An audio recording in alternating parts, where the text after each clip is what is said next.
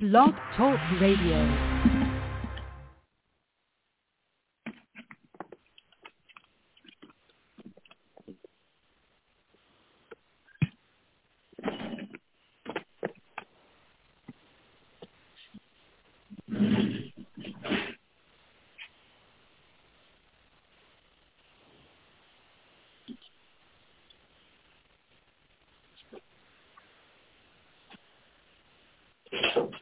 Charlotte.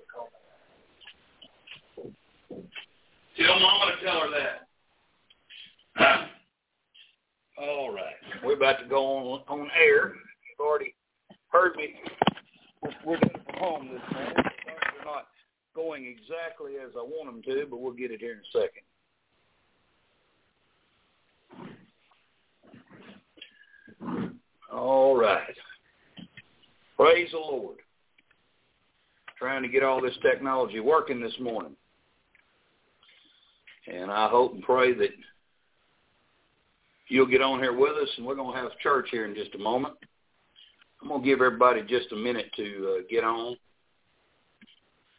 here with us. I'm not in a hurry, and hopefully you're not either this cold morning. And uh, like I said, I'm going to give everybody just a few minutes to get on here with us and get started.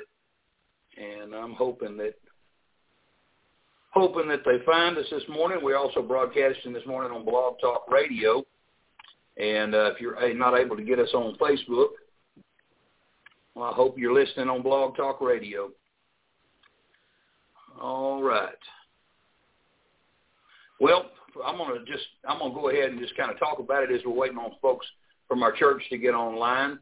But we've been, uh, by the way, you're listening to Temple Baptist Church. I'm Brother Brandon Teague, and uh, we're having to meet it out of my home today because we got some we got some snow last night, and there's some slick spots on the road today, and slick spots on concrete, and I don't want to risk anybody falling down. Our most of our congregation is is uh, a little over the midpoint of life, and I don't want any more broken hips or broken legs or, or any of those things going on. So praise God, we're going to do it this way this morning. So you pray for me. This is a little little out of my norm, and everything kind of got thrown together at the last minute here, trying to get everything ready. Uh, but we're here, and praise God, we're here. So I tell you what, I got several that are that are. I got Joanne and Robert, and I got Mom. I got let's see, got three. So I got some listening to me. I'm gonna, I'm still gonna give them just a few minutes because I want to give everybody a chance to get on here with us. But again, for those who haven't been watching us, haven't been following us, uh, we are studying through the book of Acts, and we have made it all the way to Acts chapter 15. And uh, there's Miss Shirley who got on with us. And uh, but anyway, we've made it to Acts chapter 15, and as we've talked about many times, and I'll probably say again before we get to rolling here pretty good, Acts is a transitional book. You're coming out of the four Gospels after the death, the burial, the resurrection of the Lord Jesus Christ. And his apostles were told by Christ to go into all the world, preach the gospel to every creature. And uh, and as they did, as they did, they, they were preaching who Christ was, the Messiah. They were preaching to Jews only. And uh, so they were preaching to them that Jesus is the Son of God. They were preaching the who Christ is gospel because they had to accept him as their Messiah. They, it was, it's not like us as Gentiles looking back on the cross and saying Jesus died on the cross for our sins. They they were they had to accept that he was the Messiah to begin with because all the prophecies of the Old Testament had prophesied that there was a coming lamb who would take away the sins of the world, and they had been sacrificing lambs, uh, you know, all the way ever since they ever since ever since the beginning, honestly, because Abel sacrificed a lamb. Uh, they knew of this this this lamb that was to come that would take away the sins of the world, and they believed on that lamb. Now, when Jesus came, most of the Jews rejected him as their savior.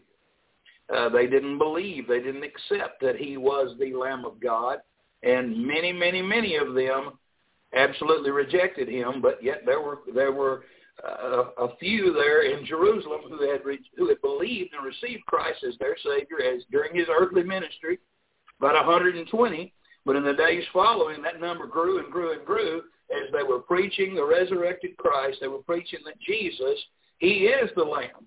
But as the ministry, uh, as the ministry began to, uh, uh, well, let me just say this. After the stoning of Stephen, the Jews had rejected Jesus once and for all.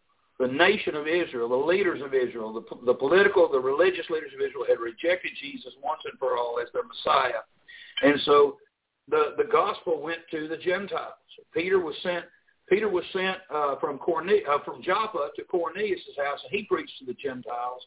Uh, Paul was in Tarsus. Barnabas went to Antioch, and uh, from there he went and got he sent for Paul. Paul came. They spent uh, better part of a year there studying. Paul had already received the gospel from he received the gospel of grace from the Lord Jesus Christ over in, on the Sinai Desert over the course of three years, and he's been up in he's been up in uh, Tarsus after that. They spend a year together, and they go out on a missionary journey. And we've been talking about that in the last few chapters, how they went out on this missionary journey, and they went to the Isle of uh, Cyprus, and they went through Cyprus, and they preached there, and then they went up, they sailed up north up to uh, to uh, I'm trying to think it was Perga, I believe it was, and uh, and then they went from there. They went to Iconium, and from there, and, and in Iconium, they they had people. They ran them out of town. Uh, the, the unbelieving Jews stirred up. They stirred up the people there, and they ran them out of the coast. Said, "Don't come back here no more." They, and they shook the dust off of their feet. From there, they went to Lystra, and in Lystra, uh, Paul heals a man who's lame, and the people there who were pagans, they said, "Oh, the gods have come down to us as men," and they they thought that they thought that Barnabas was Jupiter and Paul was Mercury, and uh, so they went and got the uh, the priest of Jupiter, and and and they were going to start doing sacrifices and and uh, having a big festival there. And uh, when they when they called them on it and said, "Don't do this. We're just men," because they didn't want God judging them. They Paul and Barnabas did not want God's judgment for having accepted this idea that they were gods. So when after that they they uh, the Jews who had come from Iconium, they stirred all the people up to kill him. So they took Paul and they stoned him to death. And Paul, uh, they they took him outside the city, they threw him out there on the side of the road like a dead dog. And the other disciples, they they they they surrounded him. The others that were around were with them. They surrounded him and praying, and and God res- resurrected him up on the side of the road. And we talked about that, how he was caught up into the third heaven. And when he came back, he had he had a intense powerful desire to go and witness to those people again. He went right back into the city. He was not scared because he had seen what waits on us on the other side. So he had a firm conviction in his soul, if I die, I'm going to a much better place than this. He had seen it. He had heard it. He had felt it. He had experienced it on a level you and I can only imagine and only dream of. The Bible says, ear hath not, uh, eye hath not seen or ear heard, neither hath entered into the hearts of man the things which God has prepared for them that love him. But he had seen it.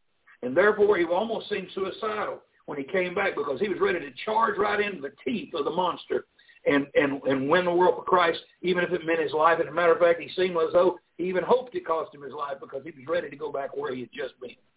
Now, from there they went to uh, from there they went to Derbe, and the next day they went back to Lystra. So and I mean, you know, they're under persecution constantly, but they, they, he went back, I'm sure bandaged up, sore as he could be, and preached to them and stayed there with them and said, look, you're going to have to go through tribulation serving Christ.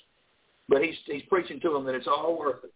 It's all worth it. He's a living testimony. Now, from there, they went back to Antioch, and they told them all the things that had taken place. They gave a report as missionaries on what had taken place. So I want us to turn this morning to Acts chapter 15, Acts chapter 15, we're going to read verses 1 through 12, but we're going to get to the end of the verses, verse 12. We're going to go back to verse 1, and we're going to park there. And we're going to cover some doctrine this morning. And uh, I want I want you to know before I start, uh, I, I may there may be some folks listening in. I may step on your toes this morning, but my intention is not to hurt you. My intention is to help you. My intention is not to attack. My intention is to draw attention to the truth. And uh, if I say some things this morning that go, run contrary to what you've been preached in your church, listen to the Bible. I don't want you to hear me because I'm saying it. I want you to hear me because God's Word says it. I don't want you to listen to me because of the name on my sign. I want you to listen to me because I have a King James Bible, and I'm going to tell you the truth right out of it. Amen? So let's get into it. Acts 15, 1 through 12. I hope you have your own Bible and you're following along with me. Acts 15, 1 through 12, the Bible said, And certain men which came down from Judea taught the brethren. Now, where'd they come to? They came to Antioch. They came to Antioch from Judea. This after Paul and Barnabas got back. And they taught the brethren, here's what they said, except ye be circumcised after the manner of Moses, ye cannot be saved. When therefore Paul and Barnabas had no small dissension and disputation with them, they determined that Paul and Barnabas and certain other of them should go up to Jerusalem unto the apostles and elders about this question. And being brought on their way by the church, they passed through Phoenice and Samaria, declaring the conversion of the Gentiles, and they caused great joy unto all the brethren. I'm glad they were excited about all these people getting saved. Amen. All right, verse 4. And when they were come to Jerusalem, they were received of the church and of the apostles and elders, and they declared all things that God had done with them. They told them all about it, all of the, the good things and the negative. They let them know all of it. Now, when they did that, verse 5 said, But there rose up certain of the sect of the Pharisees which believed. Now, so there were some Pharisees. Of course, Paul was a Pharisee. But there were some Pharisees which had believed that Christ was the Son of God. Now listen, but they said that it was needful to circumcise them and to command that they keep the law of Moses. And the apostles and elders came together for to consider this matter. And when they there had been much disputing, Peter rose up and said unto them, Men and brethren, ye know how that a good while ago God made choice among us that the Gentiles by my mouth should hear the word of the gospel and believe. He's recounting what happened when he was told, with a sheet let down from heaven with all the living, crawling, living things, the unclean beasts in it, and he was shown that the Gentiles were no longer unclean; they were these animals, and and they were to go to them, and they, and he was to he was to uh, do whatever was told. He, he went to Cornelius and he witnessed, and they all got saved. And they they knew so because they had evidence. They had the Holy Ghost of God. So now let's let's let's continue reading. All right. Now let me think where I was at. Okay. So Peter had said this. He he said, "Now there's what happened when I went up there. That that the Gentiles by my mouth should hear the word of the gospel and believe." Verse eight. And God, who knoweth which knoweth our hearts, bear them witness, giving them the Holy Ghost, even as He did unto us. There we go. He he gave. He, they he, they realized these people got saved. These people got saved. You know why? They were praising God. They were rejoicing in the Lord. They had joy, and uh, and they were they were. And the Bible says that they spake with tongues. And the disciples knew that they were speaking with tongues because they heard them. I believe they spoke in the, the in Peter's in language, language that he knew, whether it be uh, whether it be Greek or whether it be uh, Hebrew or whether it be Aramaic or Chaldean or one of those languages that Peter knew. I believe he, they spoke in a tongue that he knew, but I'm going to get away from that and get back into the message. All right? And God, okay, he gave them the Holy Ghost, even as he did unto us, verse 9, and put no difference, get that, put no difference between us and them purifying their hearts by faith. Now therefore, why tempt ye God, and put a yoke upon the neck of these of the disciples, which which neither our fathers nor we were able to bear? But we believe that through the grace of the Lord Jesus Christ we shall be saved, even as they, Jew and Gentile. Then all the multitude kept silence and gave audience to Barnabas and Paul, declaring what miracles and wonders God had wrought among the Gentiles by them. So we're gonna we're gonna pray we're gonna get into it this morning. Let's go to the Lord in prayer. Father, we love you. We thank you this morning. Thank you so much for Jesus. Thank you for salvation by his precious blood. Thank you, Lord, that it's not by works of righteousness which we have done, but according to his mercy that he saved us. Lord, I'm so thankful to be washed in that precious blood. I'm thankful that my sins are under that blood. And Lord, I rejoice for each and every one who's tuned in to listen to me, whose sins are also under that blood. And Father, I pray, Lord, for the one who's tuned in and listening, Lord, or will listen to this at a later time, Lord, and their sins are not under that blood. But they're trusting in their own righteousness. They're trusting in some work. They're trusting in some ritual, something that they have done, and they're and they're either trusting in that alone or they're including that with alongside Jesus. Lord, I pray this morning all these things be cleared up, and Father, that they can see clearly that it's only by the blood that we're saved. It's only through Jesus. And Lord, I pray you'll give me the power of the Holy Ghost this morning. And also I pray for the power of the Holy Ghost for each and every listener. Lord, that you'll open their understanding. Father, that you'll speak to them today. Lord God, it's good to be able to come together even if we're not in person. Father, I just pray for each and every one to keep them safe during this time, of, Lord, of, of snow and ice. And Father, that nobody slip and fall anywhere on a sidewalk or a step. Or Father, I just pray folks just just uh, stay safe. And Father, just just minister to us, Lord. Even though we're not able to shake hands this morning, we're able to be here together, Lord, uh, by technology. And Father, we're thankful today for it all. And Lord, we're thankful most of all again for our Savior, Jesus Christ. Lord, help me now to preach. In Christ's name I pray. Amen. All right, praise God. And it is. It's good. To, it's good to be with you this morning. And I see you're on here.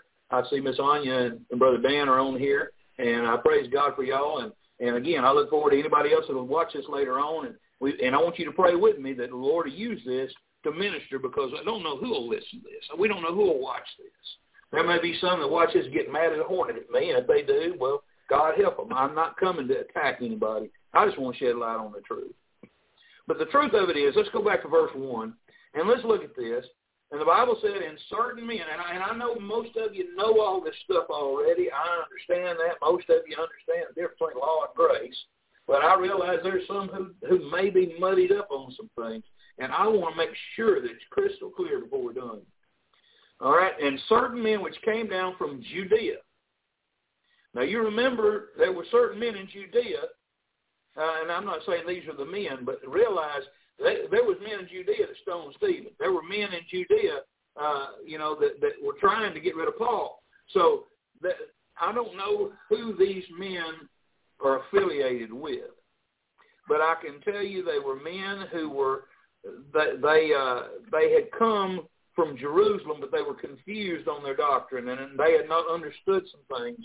And I don't know if they ever got it. I don't know. The Bible doesn't say.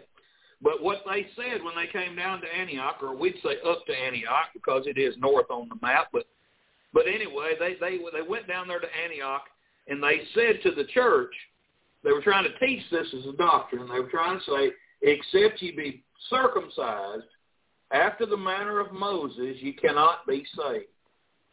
Now, when I read that, it kind of throws me into the question of what about the women? Because we know that circumcision is for the males.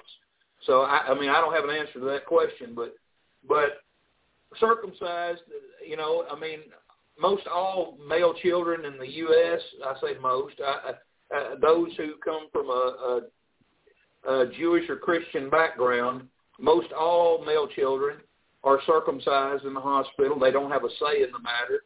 It's not done as a most for for at least in the Christian homes that I know uh, in the experience with my own children, uh, you know, and, and in my mother's case with me and, and many others, it wasn't because we were trying to fulfill some religious ritual. It was just kind of what we everybody done, and so we did it. So I don't think any most people don't look at it from a religious point of view. It, it's just done, but uh, but it wasn't done so I'd be saved. I can tell you that and it, and I know that I didn't have my children, my my male children circumcised so they could be saved.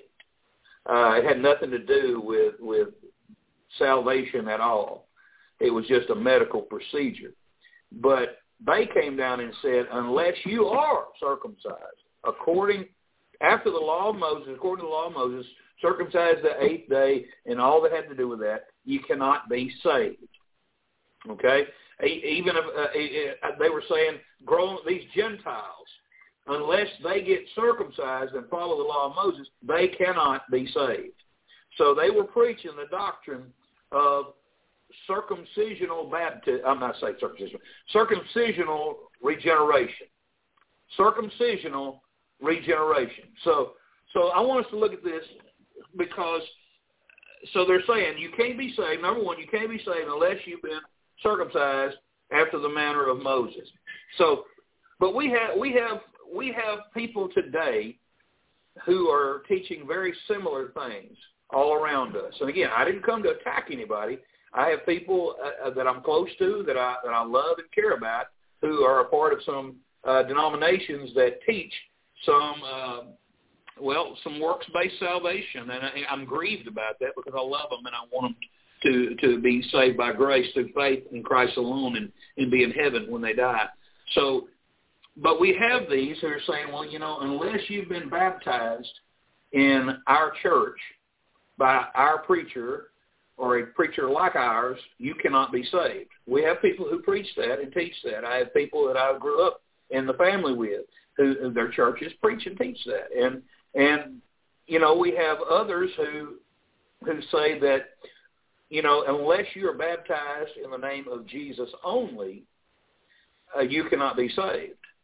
There are yet others who say unless you have evidence uh, of, of speaking in unknown tongue, uh, you have that's evidence. They say that's evidence of the Holy Ghost. Unless you provide that evidence, uh, you cannot be saved. And and it goes on and on. And of course, you know, there's there's the Catholic Church, and they unless you are confirmed, unless you take the seven sacraments of the church, you cannot be saved. And they say there's no salvation outside the Catholic Church. So you have a lot of, of, of outfits like that today that are preaching a works-based message. And I want to I want to address that because it's very important that we understand the truth. And we're going to look at this. We're going to look. At, I want I want us to examine this as if we were in that church in Antioch, and these people came down and they talked to us and they told us, except ye be circumcised after the law of Moses, you cannot be saved. So, again, they, the people I talk about today, the people that are that, that have these doctrines that I've just mentioned, that, they're the same type of people as came down to the church in Antioch. You know, one of them is preaching circumcisional regeneration, that you must be circumcised in order to be saved, and the other is teaching baptismal regeneration, or you have to be baptized to be saved, or you have to follow these sacraments to be saved. But it's still a ritual. It's still a work that they're preaching. They're teaching salvation by works. And uh, so, I mean, and then there, there are those um, on my way on my way to Paris. I passed by their their building uh, on the left, uh, the, the Seventh Day Adventists.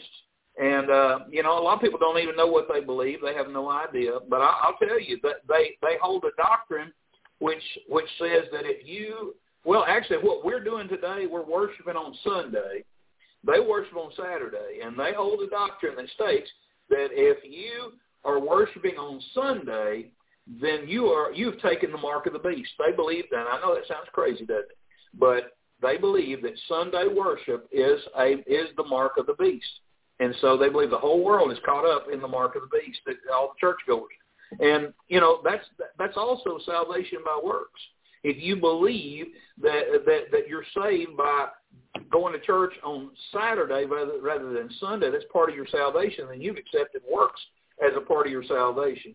I've said this before. I'll say this again. On any important truth, the devil will either try to get you to stop too short, or he'll either get you to go too far. He don't want you to get right dead center on the right on the truth on on salvation by the blood of Jesus. So, how am I saved? Let's let's let's let's put it down as simple as we can. Man is either saved one of two ways. Either number one, man is saved by doing something himself, or number two, God does everything that's necessary to be saved, and there's nothing that man can do to add to it.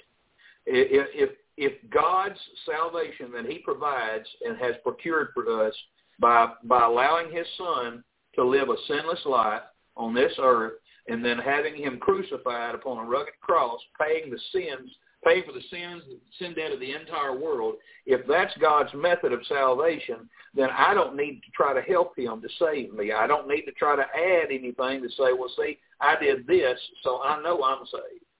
There is nothing more that I need to add to it. Uh, Ephesians chapter 2, verse 8 and 9, listen clearly to what the words say. For by grace, Again, that's unmerited favor. You didn't earn it. It was just given to you. Excuse me. For by grace are you saved through faith.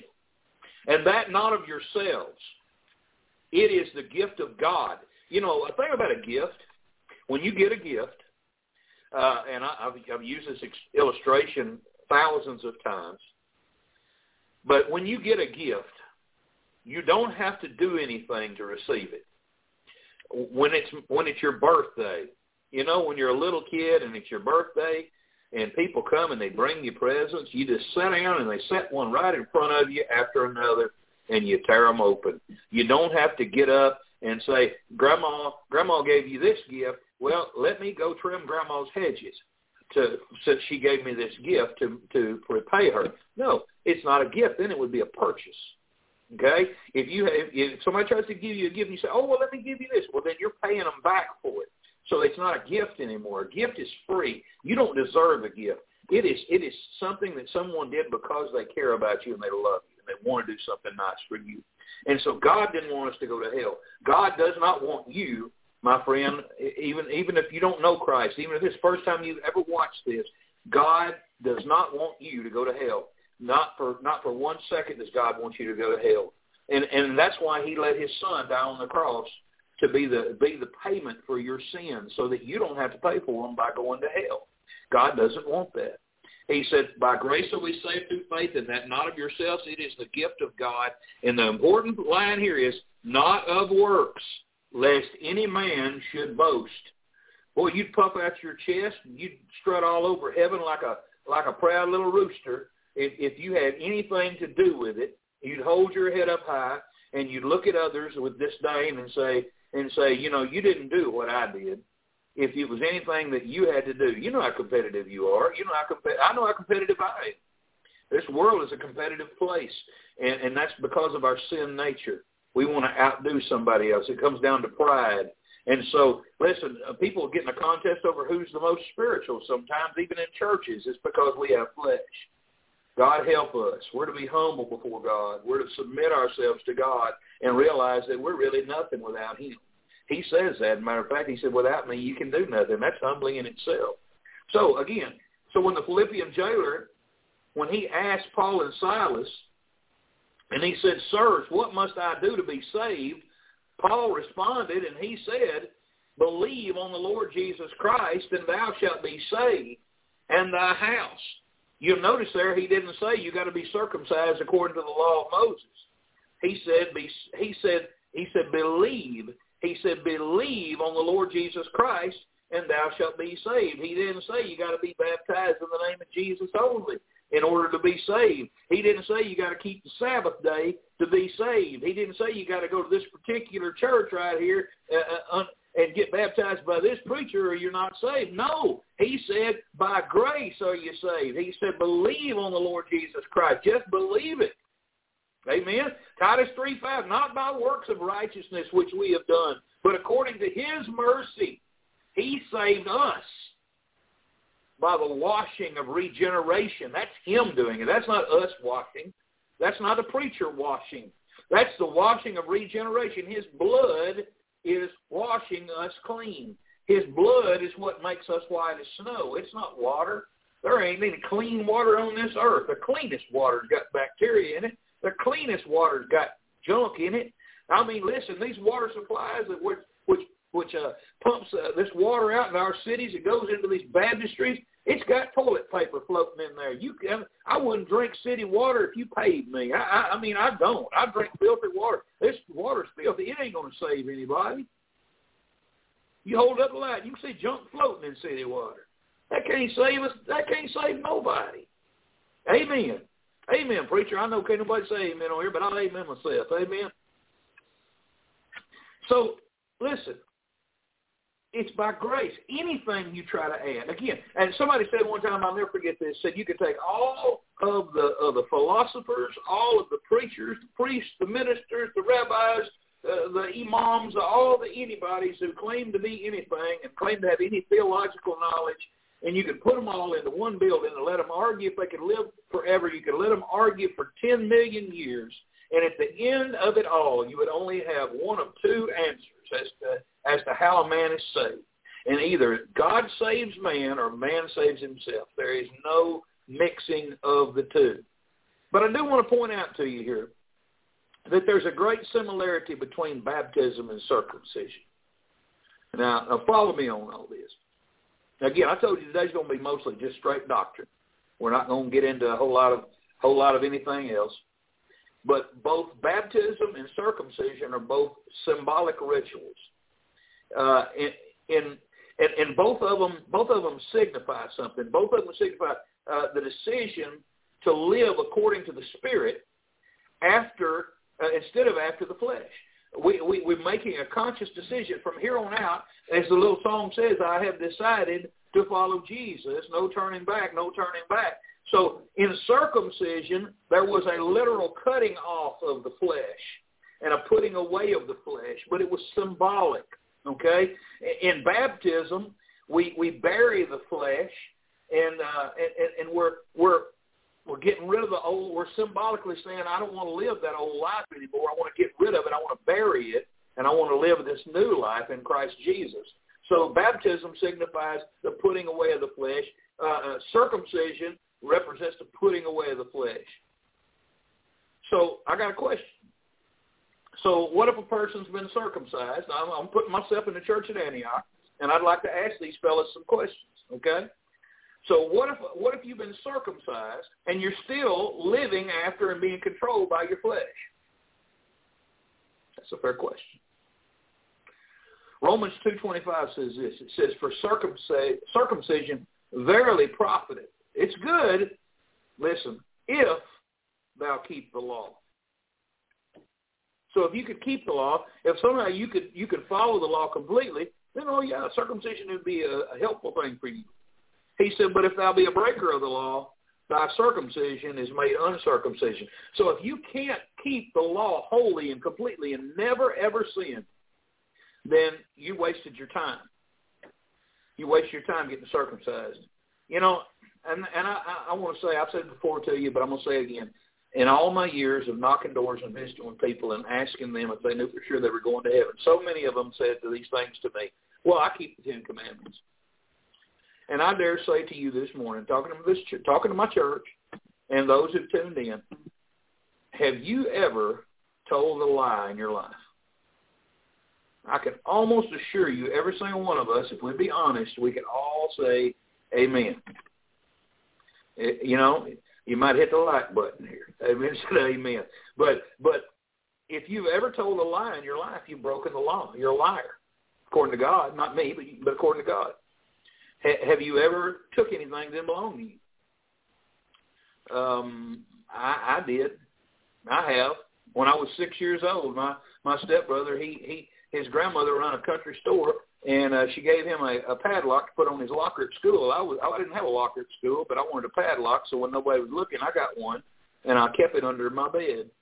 I didn't know what I was going to do with it, but I wanted a padlock, and and it got found out, and I had to take it back, and I had to uh, take it back to to my stepdad's mother, and I had to tell her that I had stolen that. And boy, you talk about something hard to do. You talk about something that just it just wrung me out. You know, that might have been one of the things that led to my salvation because I, I, I mean that embarrassed me to have to give that back and say I stole it. I'm sorry, but you know, I broke the law. I broke the law of God. That was just one of the things that God used to show me that I was lost. And and I dare say everybody watching this at one point or other is taking something that belongs to themselves. So if that's the case, we're lying thieves. You know, have we ever looked at the opposite sex with lust in our heart? Jesus said if we if a man looked on a woman uh, to lust after, he's committed adultery already with her in his heart. So that and I and I can't say any man who hasn't done that. Any man who has who says they haven't done that, they broke that other one about lying and uh, and most and I think women probably fall in the same category.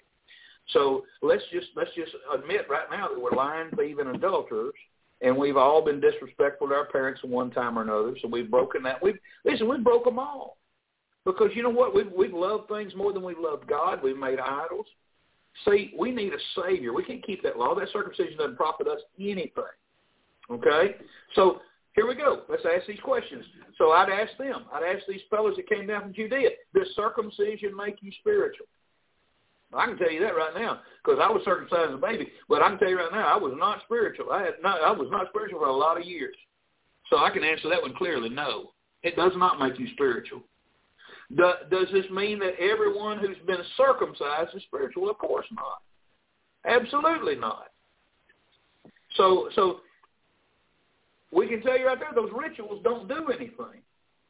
What, so what if what if you're living a what if you're living a, a godly spiritual life, and yet you've never been circumcised? Because surely there were some uh, there were some Greeks who who were who were living up there in, in Antioch. They were attending the church. They were serving God. They had not been circumcised. So they had no need to be, and yet they were serving God faithfully. And and so what about that? And they had never been circumcised. Does that mean that they were really ungodly because they hadn't been? So is their spirituality based on their flesh, their circumcision? So that leads us to this question. Is true circumcision, is it an outward or an inward experience? Is it something that takes place on the outside or is it something that takes place on the inside? Well, let's listen to the Word of God. I, I like to I like to go to the Word of God rather than try to answer these things myself. Romans two twenty eight and 29. The Bible says, For he is not a Jew, which is one outwardly. So, you know, again, you wear one of those little flat brim black hats with a stovetop hats, and you can have your long curly sideburns and, and your long flowing beard, and, and you wear your phylactery box with leather box tied around your head with the scriptures in there rolled up inside of it. Uh, you know, you can wear fringe on your breeches. Uh, you know, wear one of those long black robes. You wear a yarmulke hat. You can go like this at the Wailing Wall. All those things you can do. But God said that doesn't make you a Jew. He said he is not a Jew, which is one outwardly. Neither is that circumcision, which is outward in the flesh. That don't make one a Jew either. He said, but he is a Jew, which is one inwardly. And circumcision is that of the heart and the spirit, and not in the letter, whose praise is not of men but of God. God says it, it's, it's, it's written in the heart. And, and the law is written on the hearts of, of, of men. It, it's not an outward thing that can, that can make us right with God. No, it's on the inside. Deuteronomy 10, 16 God says, circumcise therefore the foreskin of your heart and be no more stiff-necked. He's saying, give me your heart. Yield it to me. It's not about your, your, your outward flesh. It's about what's on the inside of you. Deuteronomy 30, verse 6, And the Lord thy God will circumcise thine heart and the heart of thy seed, and to love the Lord thy God with all thine heart and with all thy soul, that thou mayest live. He's talking to the Jews back then. He's talking to the children of Israel, or I mean the Hebrew children, and he's saying, he's saying, I want, he's saying, I want to circumcise your heart, which means I want you to, again, I want you to submit to me. I want you to yield to me. I want you to love me. He says there, he says that you love me with all your heart and with all your soul that thou mayest live. That's what he's talking about about circumcision of the heart. He's not talking about something outwardly necessarily as much as that was just an outward symbol of an inward change. You following me? Circumcision of the flesh was an outward symbol of an inward change. Hmm. So, what is God most interested in? Is he interested in your outside, or is he most interested on your about your inside? Well, let's let's look at let's look again back in the Old Testament. Let's look at Joel chapter two, verse thirteen. God says, "And rend your heart and not your garments. Remember we talked about uh, about Paul and, and Barnabas. They rent their clothes whenever they said, "You're gods and not men," and they, they it was a it was a sign of outward repulsion.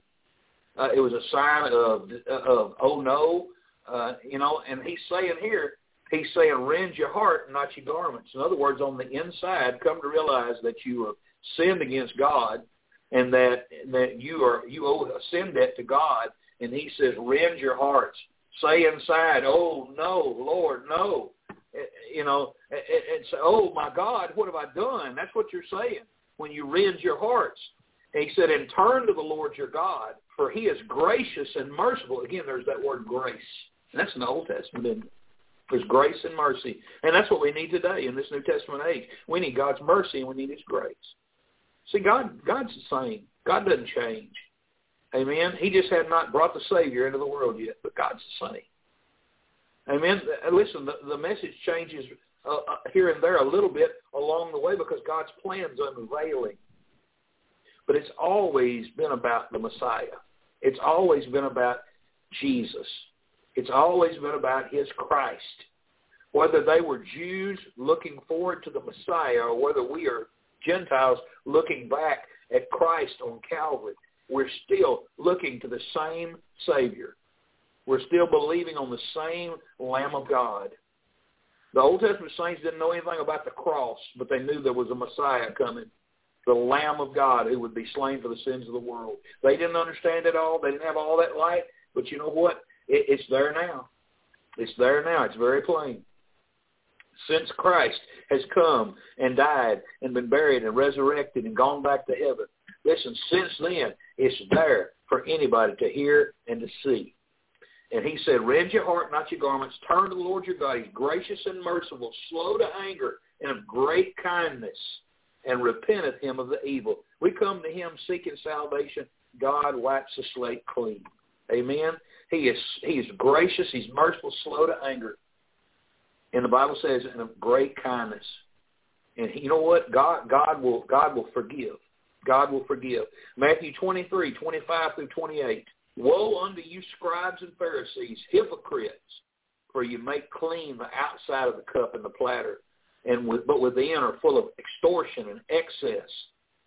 He says, "Thou blind Pharisee." Hey, uh, see, because they're only they're only trying to make it look good on the outside. Again, that's why they wear those things on their forehead, and that's why they wear the long flowing robes, and they like to be seen of men. And oh, oh, thou holy reverend, this, that, and the other. Listen, I don't want nobody to pat me on the back because I'm a pre- preacher and put me on a pedestal and tell me, oh, you're so most holy. I am just a man. Every preacher puts on his breeches just like every other man on this planet. Every one of us has the same uh, same temptations. Every one of us falls down and has to get back up again. None of us are perfect. Take your eyes off the man of God and put your eyes on God. I tell you that for everybody in every other church as well.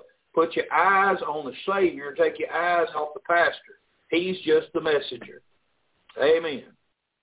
Now, where was I? Okay. So yeah, the, the scribes and the Pharisees, he called them hypocrites. Why? Because they're pretending to be holy. They're pretending to be holy. You hear me? They're pretending to be holy. He said, you make clean the outside of the cup and of the platter. You make it look good on the outside.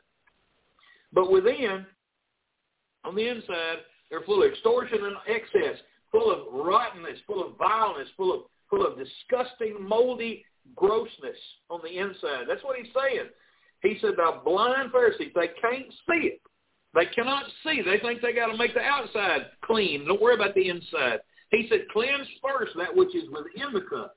Get the inside clean and the platter, and that the outside of them may be clean also. You got to clean up the inside. I can tell you right now, I, well, let me give you an example. I went last night to make a grilled cheese sandwich in my kitchen, and my kids do the dishes. Amen. Good to see you, Scott. My kids do the dishes. I pulled out a, a, a brand new skillet we got at Christmas, and I looked in that thing. Outside was clean. Man, the inside wasn't. It still had stuff in there from what was cooked before. It got wiped, and it didn't get cleaned. Or other, otherwise, they thought it was clean. They put it up, but it got put up dirty. Now, let me ask you a question. Do you think I went ahead and made my little daughter a grilled cheese sandwich in that skillet?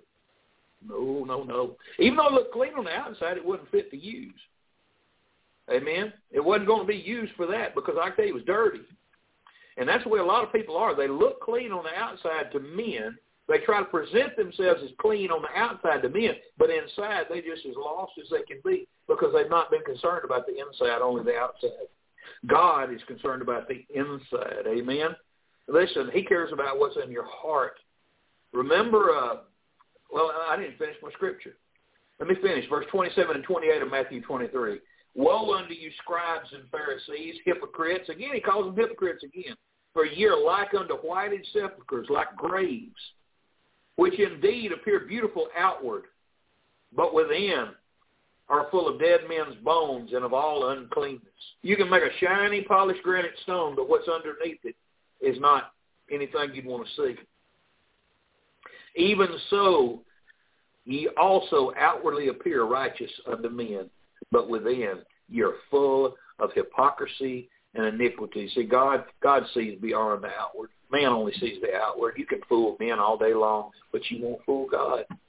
When your last breath is drawn and you exhale and your spirit leaves your body and it goes out into this in this into the the ether, you're you're either going into God's presence because you've been washed by the blood of Jesus, or you're going to be taken by the demons down into hell, and you'll burn there forever. You'll never get out. Listen, you can't you can't be righteous. There ain't nothing you can do. God cares about what's on the inside. First Samuel sixteen uh, God is choosing him a new king for Israel. He's choosing, he's going to choose David, but he sends Samuel down there to uh, to Jesse's house, and he looks at all these boys, and he's just he's judging them to see which one is going to be the best for the king. And listen to what he says in verses six and seven. And it came to pass that they were when they were come that he looked on Eliab and said, Surely the Lord's anointed is before him. He looked at this one brother and he said, Man, he looks this is a fine specimen right here. This will make a good king. But the Lord said unto Samuel, look not on his countenance. Don't look on the outside, God says. Don't look on the outside. For on the height, or nor on the height of his, don't look how tall he is. He said, because I refused him, for the Lord seeth not as man seeth. We try to make God be like us. We need to realize God is a whole different being than we are. God made us in his own image, but we are not like God God, we're we're infinite being. I mean, He's an infinite being. We're finite being. We're living in a finite vessel. Amen. We're so not like God is right, right here. Amen. Someday we'll have a perfect body and we'll have a perfect mind and we'll be just like Him. But right now we are not, and we think sometimes that God understands and sees and does just everything just like we. But we are so wrong because the Bible says he said, The Lord seeth not as a man seeth, for man looketh on the outward appearance, but the Lord looketh on the heart. He knows who you are when nobody else is around.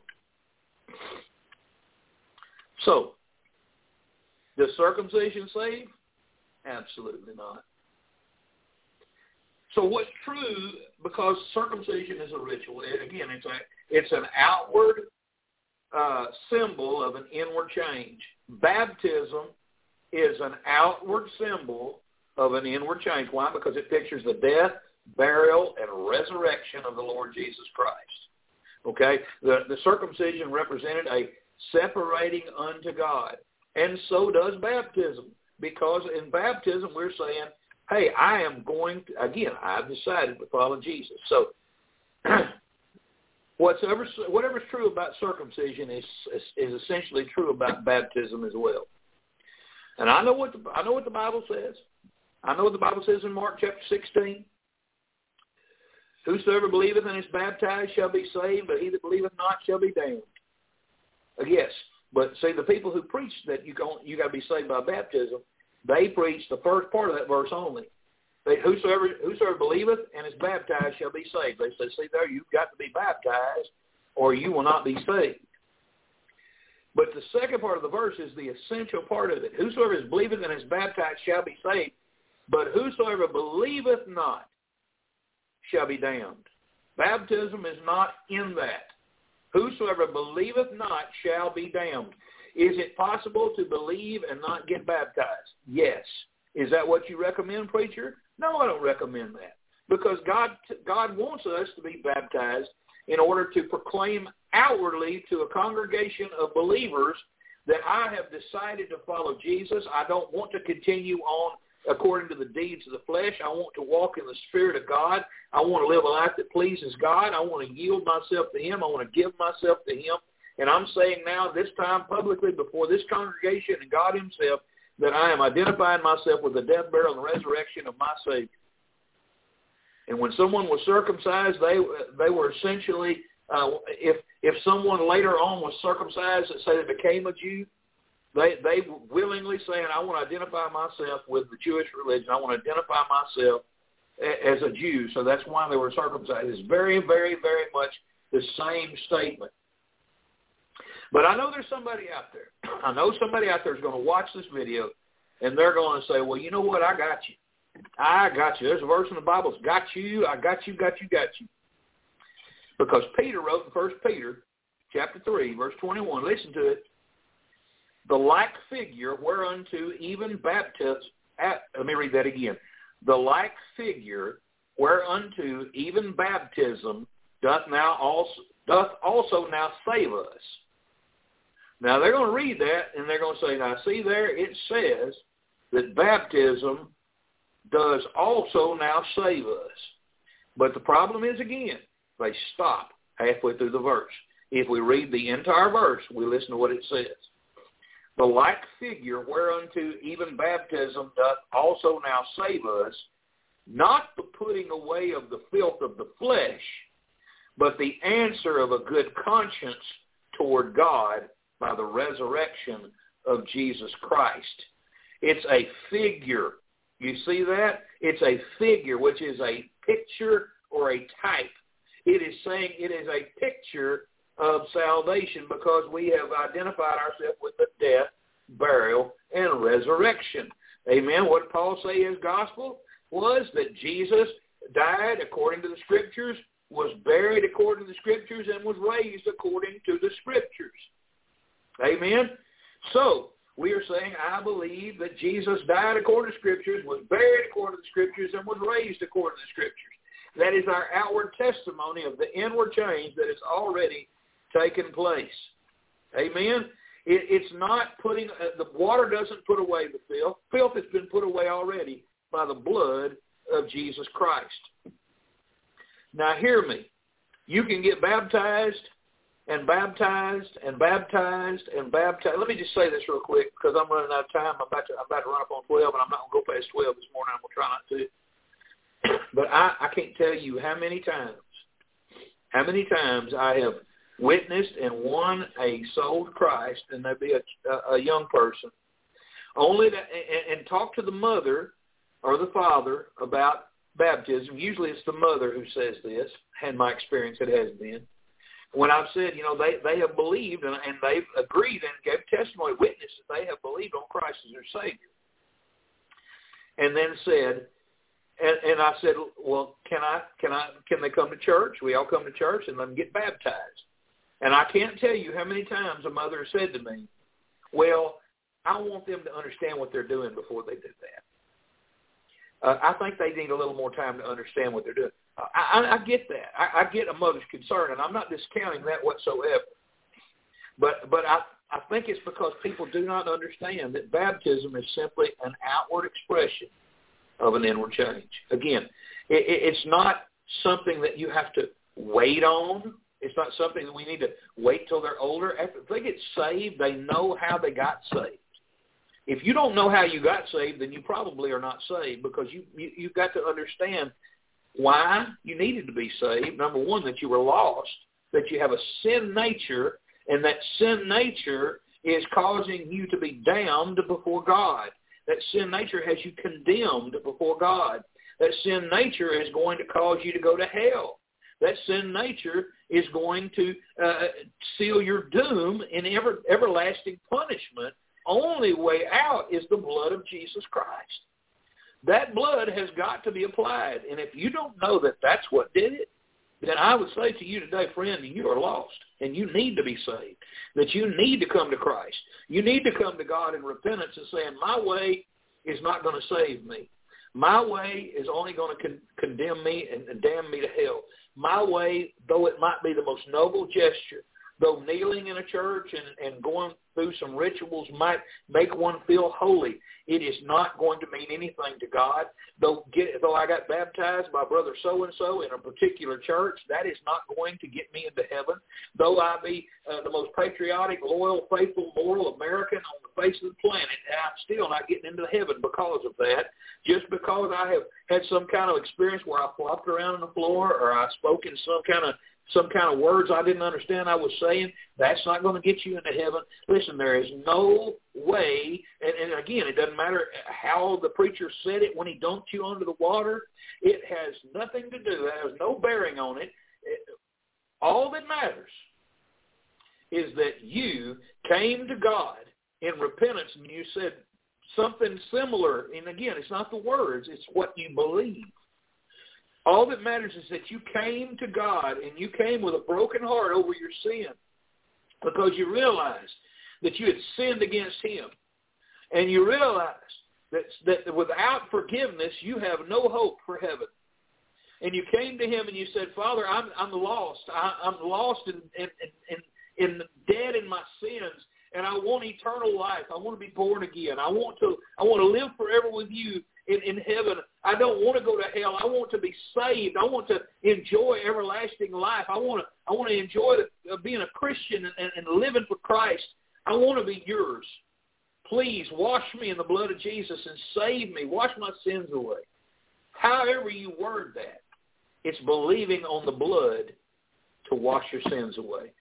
When you when you come to God believing that Jesus was crucified for you on the cross, he died for your sins on Calvary. He paid all that was necessary. When he cried out, "It's finished," he meant it was finished. So it's not about a ritual. It's about believing what God has done. True baptism again. True circumcision is of the heart. True baptism is of the heart. And if it hadn't happened there, you can get baptized till every tadpole in the creek knows your social security number backwards and forwards, and it ain't to do you a bit of good. What matters is, is what you've done with Jesus. Paul was very clear on this when he spoke to the to the Galatians.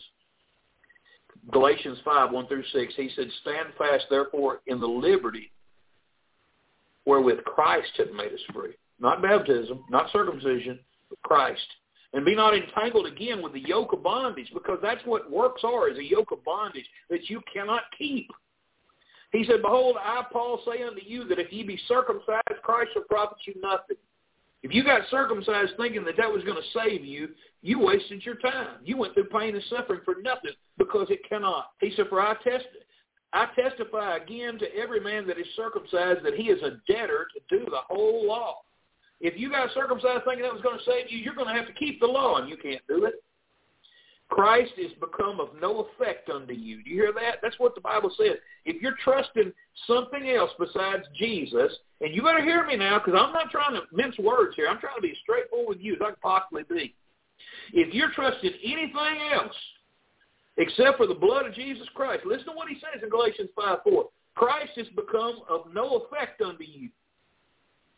Whosoever of you are justified by the law, ye are fallen from grace. You can't have it both ways. You can't have it God's way and your way. You either repent and come to God and say, God, I have blown it. I have messed up. I, I believed something that was a lie because the Bible's true. It's not that Brother Brandon's true. God's true. If Brandon's lined up with God, then Brandon's true. But if Brandon isn't lined up with God, then Brother Brandon is lying. And I'm telling you, I'm going to believe what God says. I don't care what anybody says. I don't care what any preacher has ever said if they didn't line up with God. I don't care what any pope ever said or anybody else for that matter. If they don't line up with God, they can all go jump the creek. I don't care. I believe God over everything and everybody else. Amen?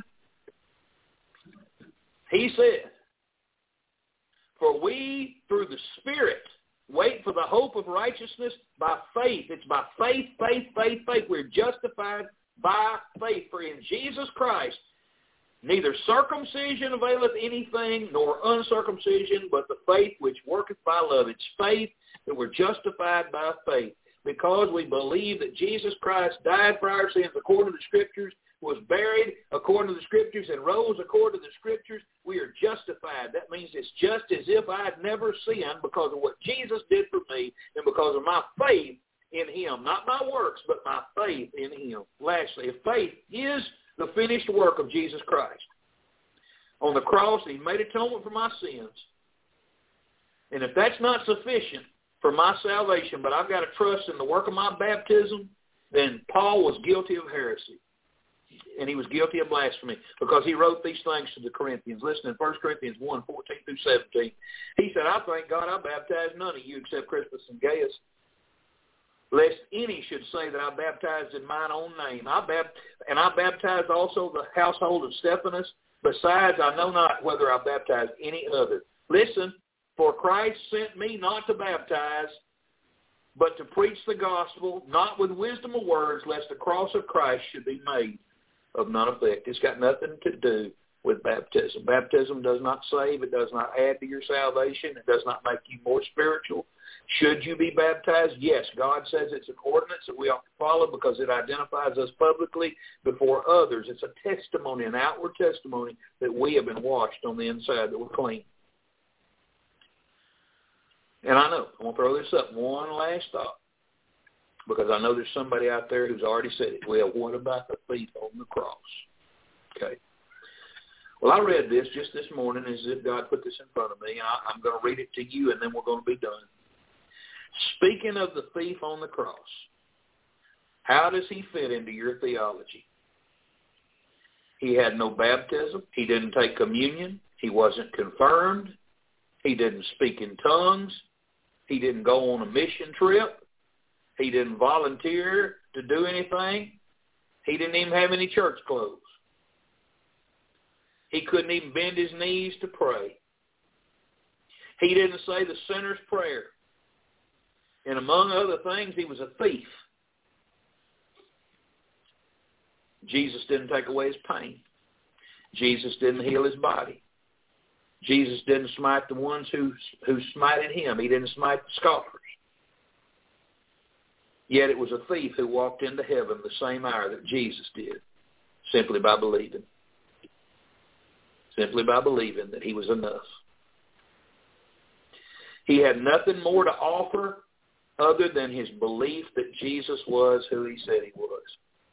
He didn't have no spin from brilliant theologians he didn't have no ego, no arrogance, no shiny lights, no fog machines, no skinny jeans, no crafty words, no worship teams, no interpretive dance, no donuts and coffee in the lobby. It was just a naked, dying man on the cross who wasn't even able to fold his hands to pray. And Jesus said, surely this day you'll be with me in paradise. It's just the blood. Believe on the Lord Jesus Christ, and thou shalt be saved. Amen. I pray this morning if somebody's listening to me, somebody out there, maybe you've never believed on the Lord Jesus Christ, and maybe you've been caught up in some other some other doctrine somewhere, and you realize this morning for the first time that Christ is the only way. He is. By the way, let me share with you what, what Paul said to the Romans. I, I, I wanted to share this verse. It, it's so powerful. Uh, Dr. Curtis Hutson shared this verse many years ago in a sermon, and it really stood out to me. Rome, uh, Romans chapter 11, verse 6, the Bible says, And if it be of grace, then is it no more of works. Otherwise, grace is no more grace. But if it be of works, then is it no more grace. Otherwise, work is no more work. Now listen to what that says as we're closing. Grace is God's favor that he gives you and you don't deserve it, you can't earn it. He says, and if it's of God's unmerited favor, grace, God's riches at Christ's expense, if you want to make an acrostic out of it, then is it no more of works? Then works has nothing more to do with it. He says, otherwise, grace is no more grace. If you touch salvation by grace through faith, if you touch it by saying baptism must be done alongside it or you can't be saved, then you've nullified grace. If you say you've got to go to church on Saturday or you can't be saved, you've nullified grace. If you say the preacher has to baptize you in the name of Jesus only, then you've nullified grace. If you say that you've got to speak in tongues, then you've nullified grace. If you say you got to belong to this church, then you've nullified grace. And it is no more good to you, and it will not save you, and you'll split hell wide open, and you'll get in hell and say, I thought I was saved. But I'm going to tell you something. Salvation is not about what you think. It's about what God's Word says. I love you, friend. I want you to be saved. I'm not trying to be hard or mean on, uh, to you this morning. I just want to tell you the truth. And sometimes the truth hurts. Well, actually, it always does because it, it cuts us right where we're wrong. And understand what he says. The second part of that verse, he said, but if it be of works, if it's by keeping the law, if it's by doing this ritual or by doing that ritual, he said, then is it no more grace? Grace has nothing to do with it. Otherwise, work is no more work. If you try to mix grace with it and say, well, it's favor, well, then it, it doesn't mix. Like oil and water, they don't mix. They're two different things. They have two different compositions. They cannot blend. And you can't be saved by God and you. Turn loose of all of your anchors and your props and your holds and embrace the cross of Calvary. As the songwriter said, in my hand no price I bring. Simply to thy cross I cling. Father in heaven, Lord, I thank you this morning for the message, and I pray for each and every one that's tuned in to listen today. I pray, Father, for the soul that's out there, Lord, that's in decision right now. Lord, I remember when I was in that decision. And Lord, I realized that my sins were, were over my head. I was drowning in my sins. Lord, they were going to take me under. They were going to send me to hell. And I realized that I needed a Savior. And I'm thankful, Lord, that you sent Jesus. Lord, like a life preserver thrown to me in a drowning sea. Jesus and his precious blood rescued me out of that deep, dark night of sin. And I'm thankful today to know that I'm washed clean forevermore. And Lord God, I pray for the soul that's out there listening to me that's nearest hell. I pray today that they come in repentance and faith and believe on Jesus, trusting him alone, not believing or leaning on any work that they might have ever done or, or will ever do, but believing solely upon what the scriptures say. Believe on the Lord Jesus Christ, and thou shalt be saved. Father, right where they're at right now, I pray that this be the moment that they come to you in faith and they say, I want to be saved. Wash me, Jesus, in your blood. Forgive my sins. I'm trusting you as my Savior. Oh, Father, I pray, Lord. I pray for those, Lord, that have been in error, in false doctrine. Lord, this be the day. They come and repent of it and say, Lord, I've been wrong, but I want to be right with you. Please forgive me and direct me to the right church where I can hear the right teaching. Lord God, I know that I'm nothing. I know that you're all. And I, Father, I praise you that you'll use just an old country boy like me, Lord. I know, I know that I, I, I'm, it's only by your grace that I'm able to preach. And so I thank you for it. And Lord, I pray that the message goes forth and does exactly what you desire for it to do. Lord, please bless each one that's heard it today. And bless me as well, Lord. I need you today. I pray, Father, your forgiveness of our sins. And Lord, keep everybody safe. Bring everybody back together soon. In Jesus' name, amen. Thank you, folks. I appreciate you turning, tuning in and listening. It's, it's good to see every one of your names on here. Amen. Good to see my friend uh, Butch Crawford listening to me. I hadn't seen hadn't seen Butch's name pop up there before. God bless you, Butch, and uh, praying for you too in your ministry up there in Maryland. And uh, and folks, listen, tune back in. We'll be back online Wednesday night and uh, we appreciate you listening to us. God bless you, and have a wonderful day.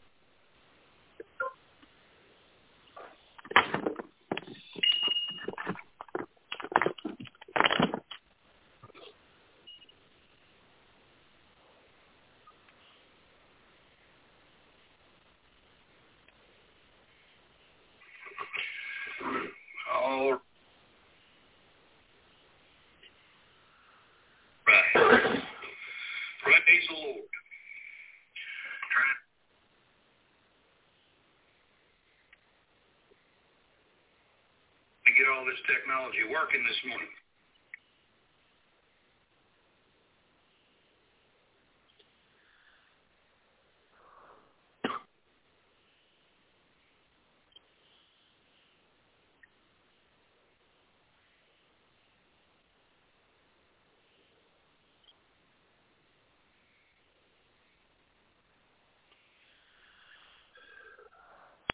Lucky Land Casino asking people what's the weirdest place you've gotten lucky? Lucky? In line at the deli, I guess? Aha, in my dentist's office.